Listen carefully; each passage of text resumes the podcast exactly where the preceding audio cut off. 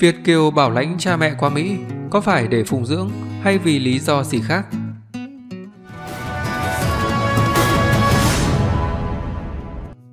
Hôm nay tôi xin tiếp tục chia sẻ về chủ đề mà có thể khiến rất nhiều người khó chịu khi nghe, bởi vì sự thật thì hay mất lòng. Đó là lý do gì khiến Việt Kiều đưa cha mẹ qua Mỹ?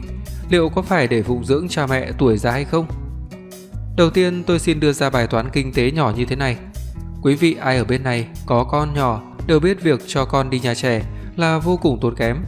Nếu gửi cho người Mỹ chăm, một ngày mất tới 50 đến 60 đô la, còn người Việt thì cũng mất tới 30 đến 40 đô rồi. Vị trí một đứa mất 1.000 đô một tháng, hai đứa mất 2.000, ba đứa mất 3.000.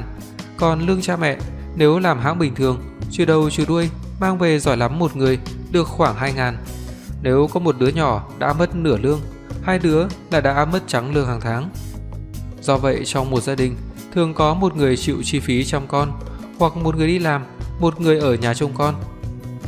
Tuy nhiên nếu cứ như vậy hoài, thu nhập thật sự chẳng đáng bao nhiêu, cuộc sống sẽ vô cùng chật vật, cho nên có một con đường khác, một con đường mà vừa được tiếng thơm lại vừa đỡ cực cho hai vợ chồng. Đó là bảo lãnh bố mẹ qua bên này sống cùng. Bảo lãnh bố mẹ qua Mỹ rồi, có người trông nhà, có người chăm con. Cuối năm khai thuế vì chăm sóc bố mẹ già, có khi còn được giảm một phần nào đó.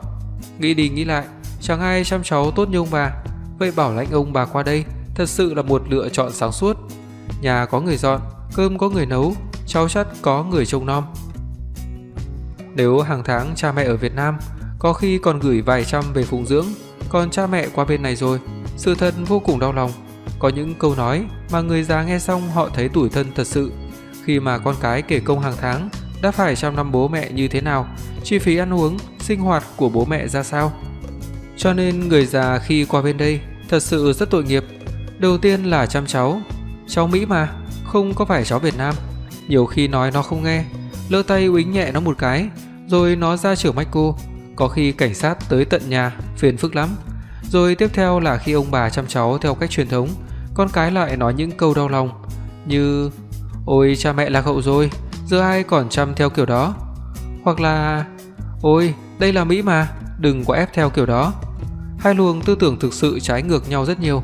Do vậy, các cụ qua bên đây không có ai là vui thực sự, có khi phải cố cắn răng, cố vui cho con cháu nó yên tâm mà làm ăn.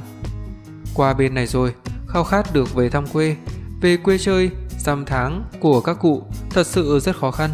Thậm chí có ông bà khi qua bên này còn phải đi làm thêm kiếm tiền. Các bà thì nhận giữ trẻ, giữ cháu mình rồi lại nhận giữ thêm con nhà hàng xóm.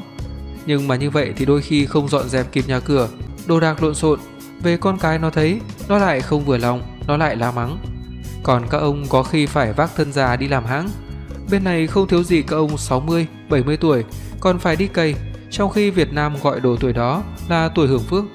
Các cụ đôi khi phải cố kiếm lấy đồng ra đồng vào để mà còn lo lắng cho sau này, để mà trang trải lúc ốm đau, bệnh tật, có nhiều khi chẳng dám phiền tới con cái.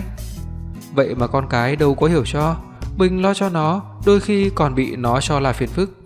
Tôi nói điều này bởi vì bản thân tôi có rất nhiều bạn già. Người già bên này thực sự rất cô đơn, xe cộ thì không biết đi, tiếng thì không biết nói. Có khi gọi điện về Việt Nam tám chuyện thì con cái lại bực nói: "Già rồi, sao mà lắm chuyện để nói quá vậy?" Có thể nhiều người biện hộ, bên đây dịch vụ sức khỏe tốt, ba mẹ được chăm sóc tốt hơn, nhưng thực ra người già họ cần tinh thần là chủ yếu. Có khi ở Việt Nam đồ ăn không có đảm bảo, nhưng tinh thần họ thoải mái, họ còn sống thọ hơn khi qua bên này. Khi mà cứ phải chịu nỗi khổ hàng ngày, không có dám nói ra. Tuy nhiên, chia sẻ này cũng chỉ là dưới góc độ cá nhân của tôi. Đó có thể chỉ là một số trường hợp, đại đa số hay thiểu số thì bản thân quý vị có lẽ là hiểu nhất. Sự thật thì mất lòng, tôi dám nói ra như vậy bởi tôi thấy thương hoàn cảnh của các cụ già khi qua bên này. Cha mẹ mình già rồi, còn sống được bao nhiêu ngày thì hãy để họ hưởng phước bấy nhiêu ngày. Đôi khi cái họ cần nhất là cuộc sống hạnh phúc, an nhàn tuổi già.